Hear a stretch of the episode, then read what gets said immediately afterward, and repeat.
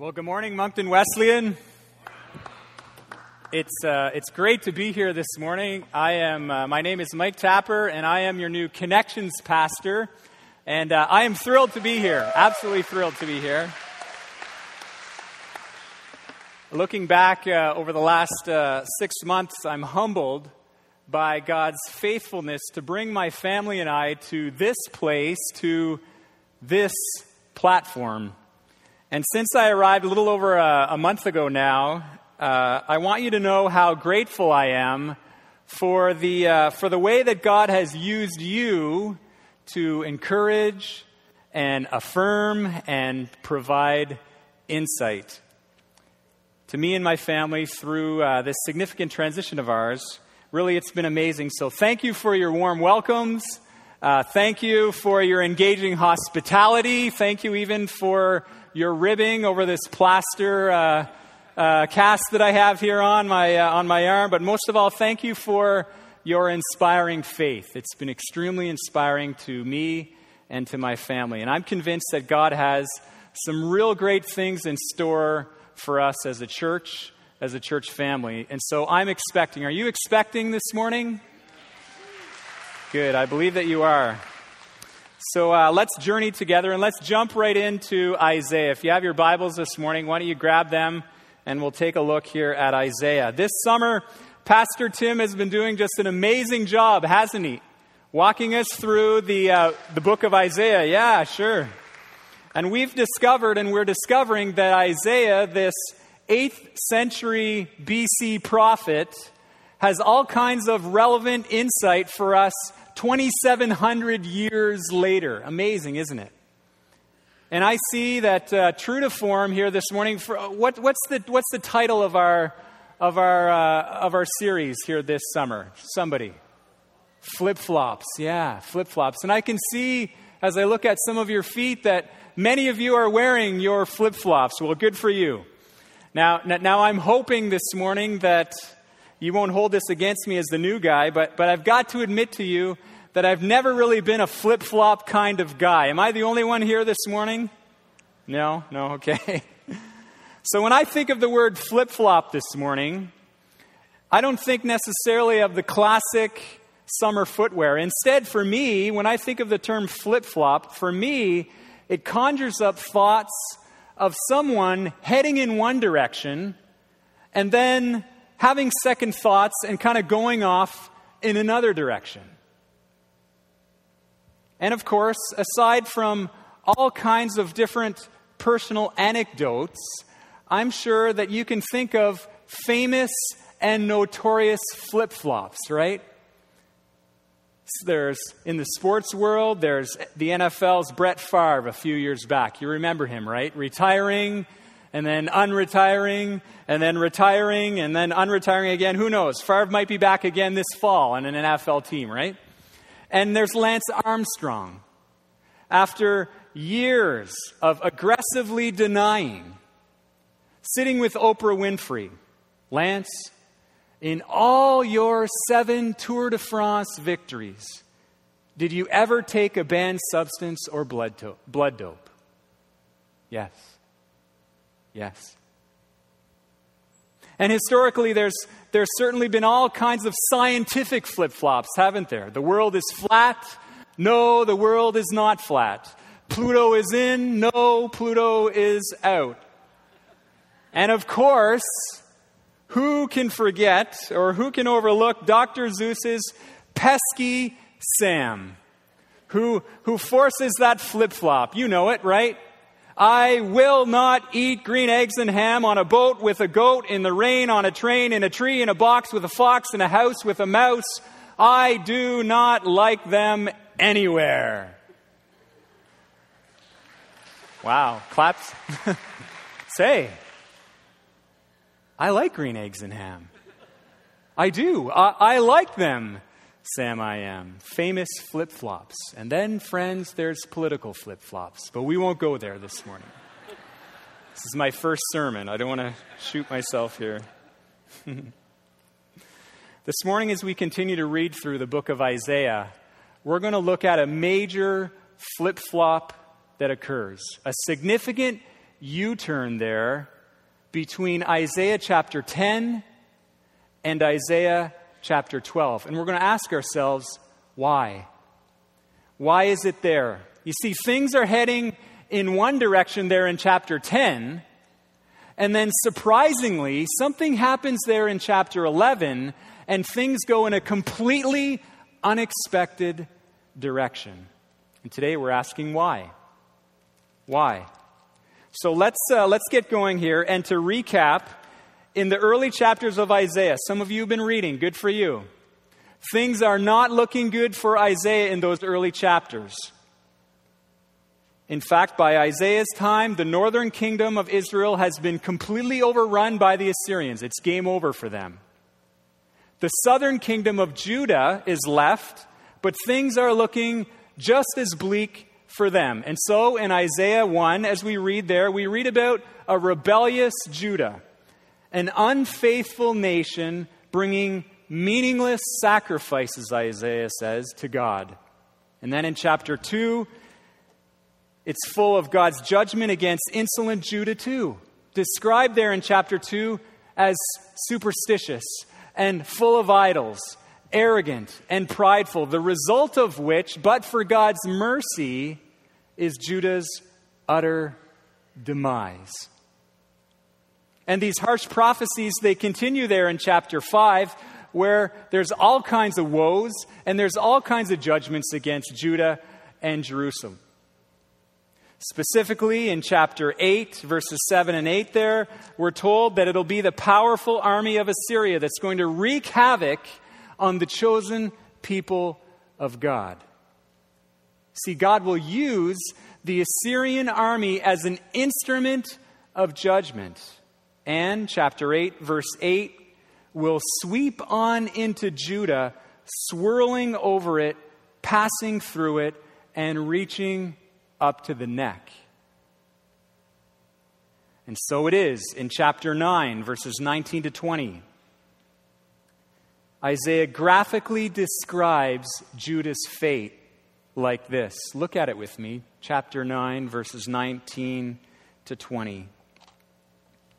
By the wrath of the Lord Almighty, the land will be scorched, and the people will be fuel for the fire. They will not spare one another. On the right, they will devour, but still be hungry, and on the left, they will eat but not be satisfied. Each will feed on the flesh of their own offspring. Friends, things are not looking good. The people of Judah have been warned, and yet Judah has disobeyed God. And so Isaiah prophesies about what is to come. And it's not a pretty picture. It's not a pretty picture. Only a fragment of the tribe of Judah, a remnant, will survive as a vassal of Assyria. And at the end of chapter 10, Judah's enemies, even, the mighty Assyrians, will be destroyed. Take a look there, verse 33, chapter 10. See, the Lord, the Lord Almighty, will lop off the boughs with great power. The lofty trees will be felled, the tall ones will be brought low. He will cut down the forest thickets with an axe. Lebanon will fall before the mighty one. And so the picture that emerges there at the end of chapter 10 is that of a dead, war torn piece of land. It's cut down, it's broken, it's destroyed, it's desecrated, and it lies in ruin. Can you picture that with me this morning? If you're having trouble, think in your mind of the vivid scenes that we're seeing on our TV screens today from Eastern Europe, or for that matter, contemporary Jerusalem and Gaza. Scorched land, rubble, bloodstained. These are the types of images that the prophet Isaiah seems to be conveying here.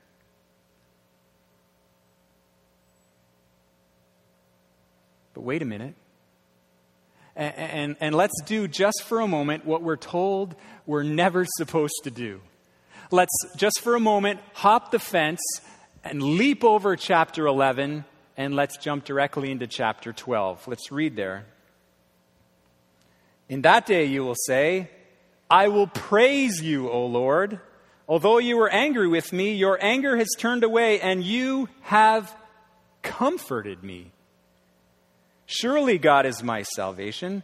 I will trust and not be afraid. The Lord, the Lord is my strength and my song. He has become my salvation. With joy, you will draw water from the wells of salvation. In that day, you will say, Give thanks to the Lord, call on his name, make known among the nations what he has done, and proclaim that his name is exalted. Sing to the Lord, for he has done glorious things.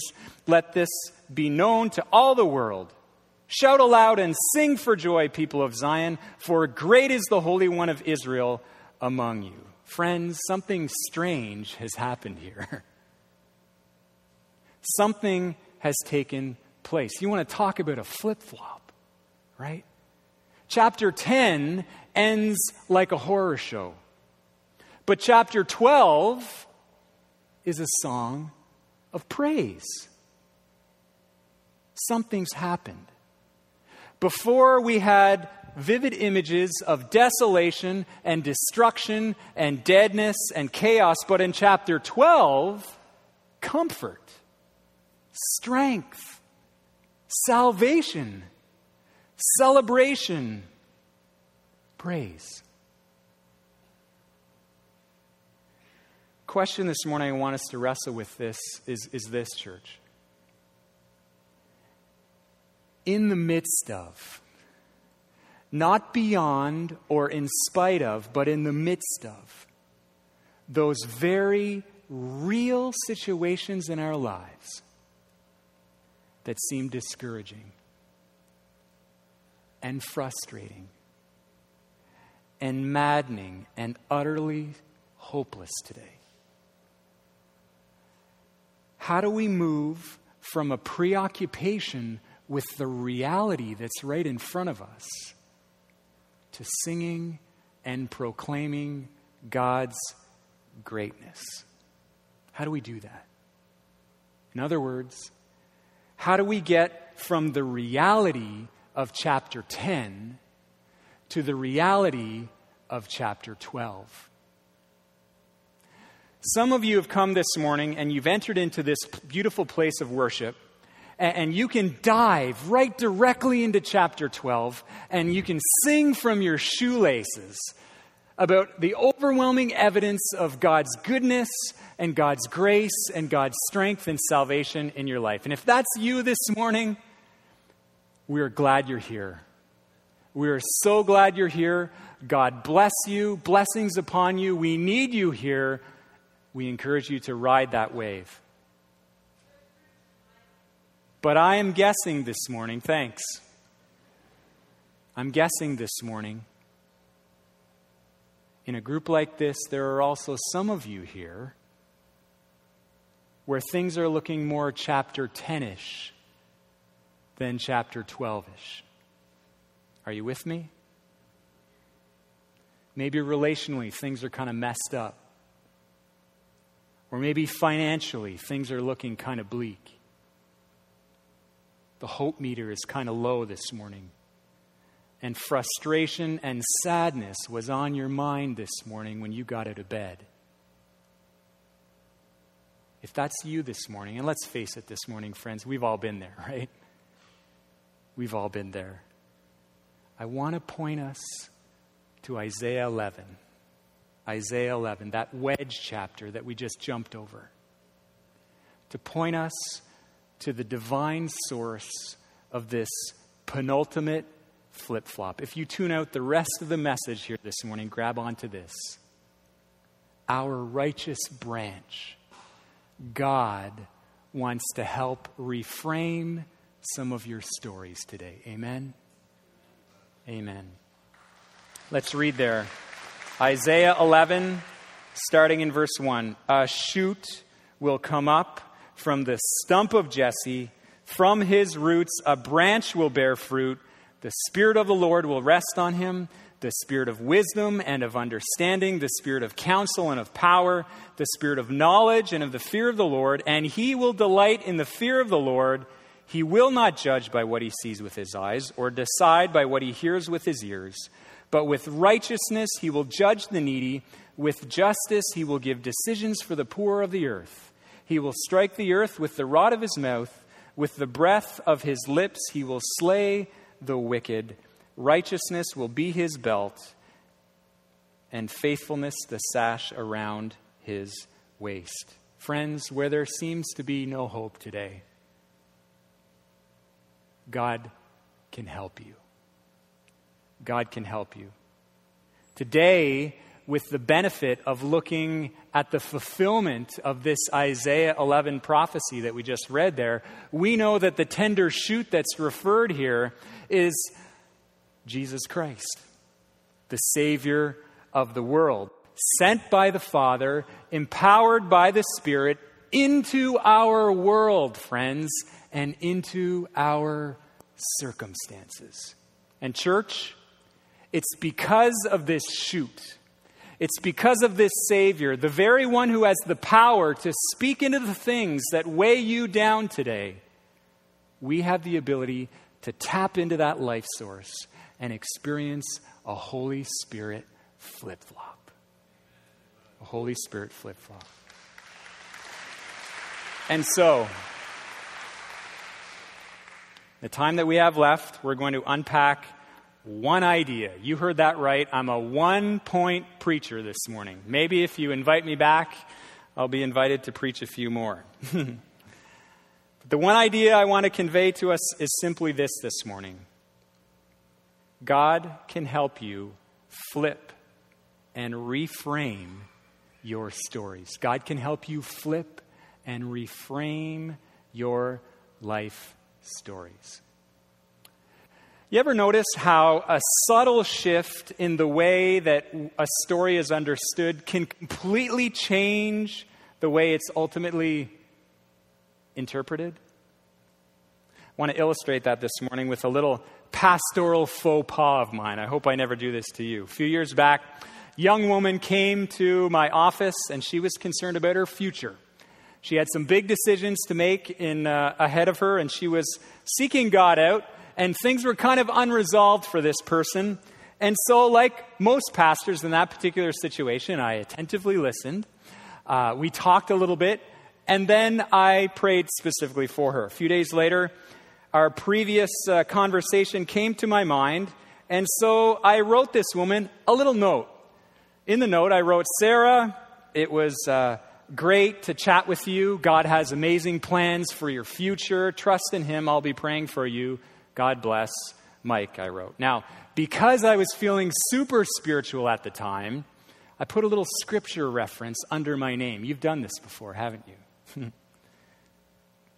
I wrote Proverbs 3, 5, and 6. You know this verse, many of you. Trust in the Lord with all your heart, lean not in your own understanding, in all your ways acknowledge Him, and what? He will direct your path. That's right. Well, I wrote that. I sealed the little note, or I thought I wrote that. Sealed the little note, mailed it. A few days later, Sarah returned. She was anxious, more anxious than before, irritated. She says, Mike, I got your note. But I have to tell you, Mike, I, I've hardly slept. I understood the words of your little, um, your little uh, card, but, but what did you mean by the scripture verse? Well, Sarah, I said, you know, trust in God. He's got a great plan for your future. Be encouraged, trust in Him. What I didn't know at the time, but I certainly know now, and I quickly learned from Sarah, is that during the writing of my note, I must have had one of those momentary dyslexic moments, and I wrote Proverbs 5 3 instead of Proverbs 3 5. Now, you know Proverbs 3 5, but does anyone know Proverbs 5 3? Anyone?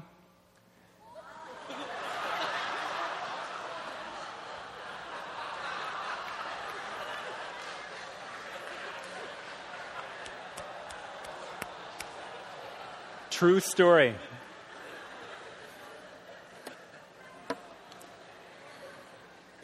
Sarah never came to me again for pastoral counseling. Silly tapper. Of course, it's an absurd illustration, isn't it? but you get the point. Just a, just a slight tweak in the way the story is understood, but a hugely different outcome, right? Hugely different. Back in our text, a big part of Judah's problem was the way that they were actually connecting the dots. You see, their biggest problem was not the Assyrian army, and it was not economic stability. In fact, Isaiah tells us that Assyria was no more than a tool in the hands of Yahweh. And so Judah's greatest issue was actually failing to align themselves with God's story. What they needed most was a reframe of their story. Not to remove or ignore the events that were actually taking place, but to re- reinterpret them. Because, and please catch this, the way that they were connecting the dots led them to invest their energies in the wrong places. Did you hear that? Friends, do you suppose that it's possible that some of us here this morning are in need of a little flip? Just a, a, a reinterpretation of our life stories. Maybe not a lot, maybe just a tweak, a slight recalibration of the numbers, such that if we did it, it could actually reframe what has us locked down, bound up. And imagine it might actually send us out of this place with a fresh sense of hope. I don't know what your issues might be here this morning. I don't need to know. That's between you and God. Maybe it's a broken relationship. Maybe it's something that you're finding hard to give to God. Maybe it's a known sin that has you buried in shame. Maybe the issue is, is time management, or it's your job, or it's your issue with the church, or maybe it's something physical. Whatever it is, could it be that you're connecting the dots a certain way and you've been doing it for so long that it feels like the only option that's on the table? Let me ask what do you suppose the outcome might be if you reframed your life sequence just a wee bit different? What do you suppose your life might look like this week if, with God's help, you link the dots just a little bit differently? Or let's ask it like this How might that situation that you would otherwise be wrestling with for the rest of the summer, how might that look if you took a step back and you placed it within the context of a bigger narrative? We'll call it God's grand narrative here this morning. And what is this meta narrative, you ask? What is this grand story? Well, it's the story of a creator who, by God's very nature, is perfect relationship Father, Son, Holy Spirit, eternal being in communion. And it's because of that dynamic interrelationality that God, by his very nature, is compelled by an unconstrained love, by free will, to initiate a divine project. We like to call it creation.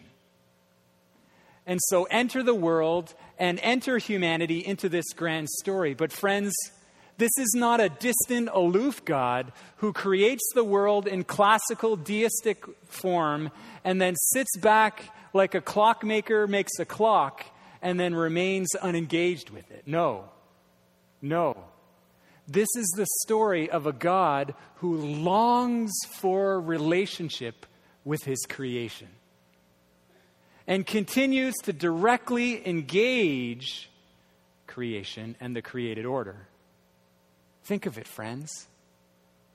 This is a particular God in three who wants to be made known to you and to me. And so, our triune God, who is compelled by love, radically and sinlessly involves himself in real time and real space. Emmanuel, God with us. To tie it to the passage that we've just read, it's the shoot. He's the shoot from the stump of Jesse.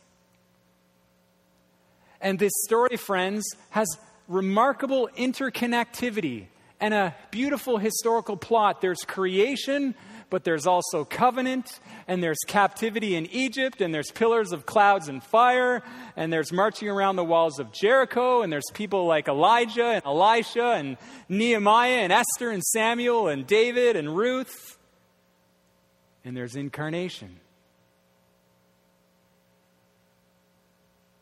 There's incarnation, and there's redemption because of sin.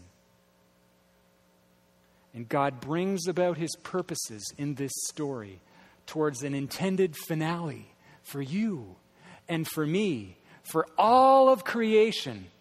And it's a perfect communion in the end.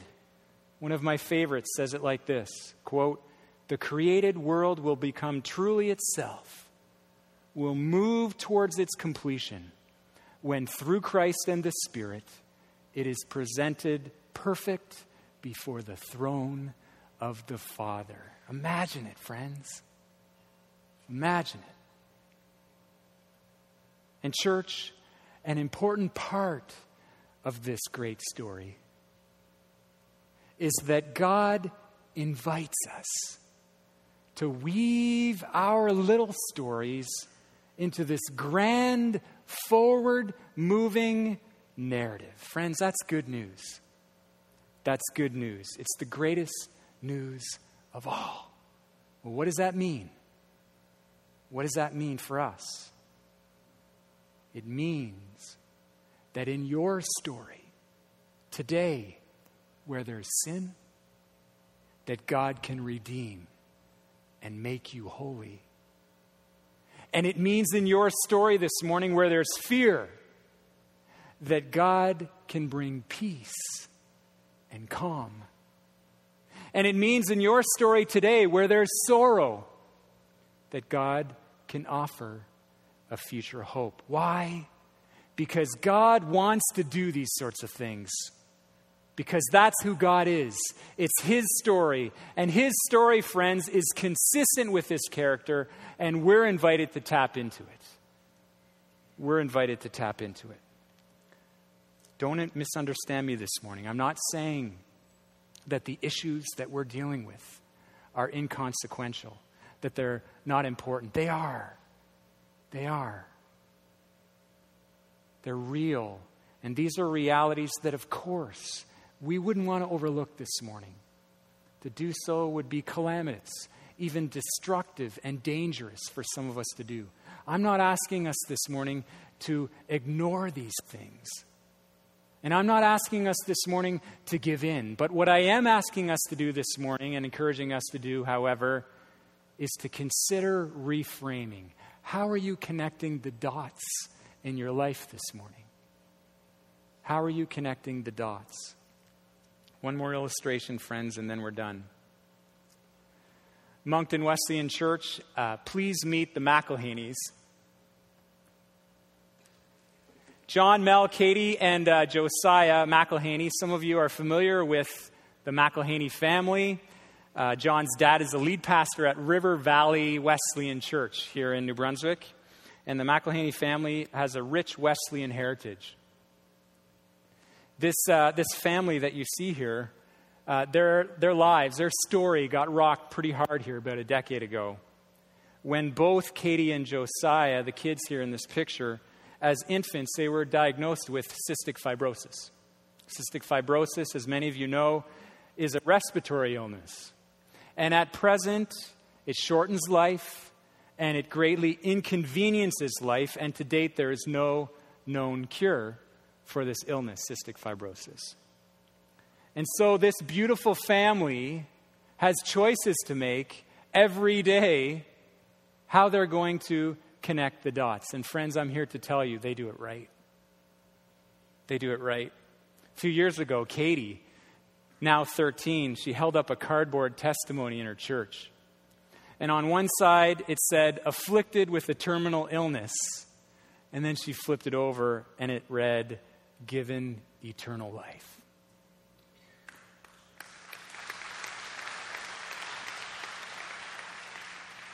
Today, Joe, this uh, 12 uh, year old kid who is a buddy to my kids, he's having a really tough go. It's been a really tough year for, for him.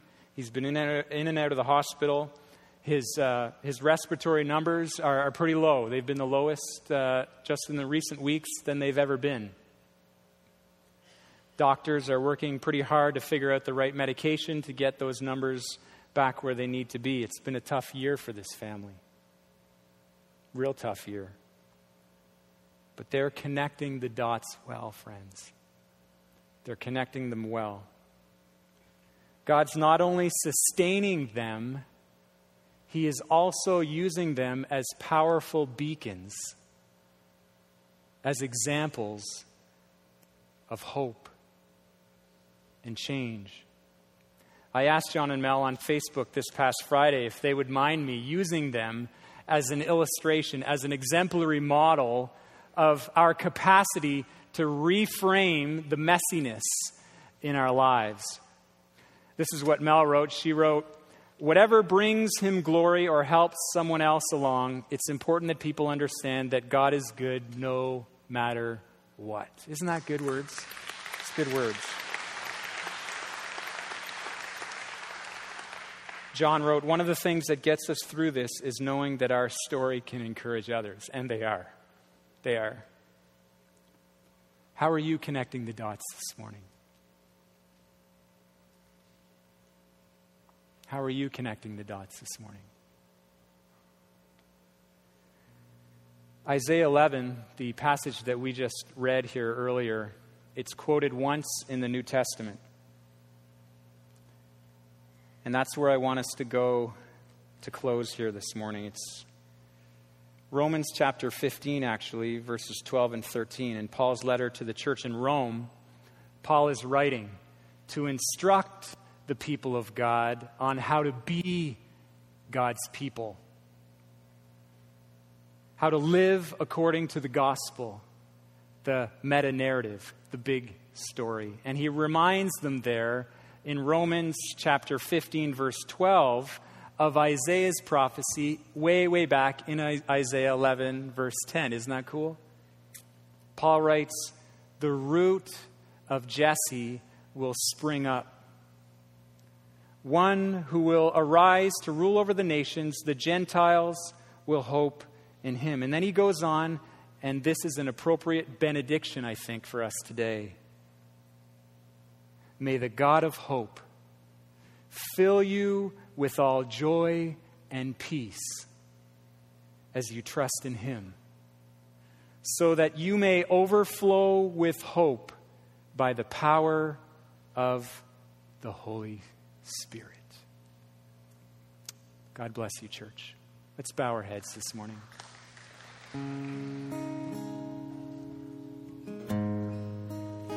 And as we bow this morning, I'm wondering if there are some of you here who are saying, Mike, I hear you. And, and I want to pray this morning that, that God will help me to reframe my story. I've got a, a situation in my life in which I want to reconnect the dots so that they better glorify Him and fit better into God's great big story. If that's you, and if you're comfortable with it, would you just slip up your hand? No one's going to track you or single you out. This is just a way for you to respond to what the Holy Spirit may be prompting in your heart. Just slip your hand up this morning.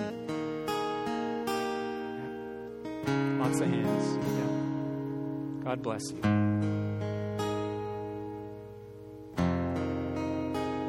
Let's pray this morning. Living God, Great is your faithfulness. Help us, God, to say that and believe it even when we don't feel like it. Thank you that we can trust you when the circumstances around us don't warrant that trust. Help us, God, to know that you are the God who is in control of everything today that we fear. You can redeem the circumstances that are caused by life in this broken world. Holy Spirit, help us help us to remember your faithfulness as it's recorded in your word and in the history of your church and as it's recorded in the stories of our own lives. We're asking you this morning, God, to reframe and reconnect our stories so that they align more with you. In Jesus' name.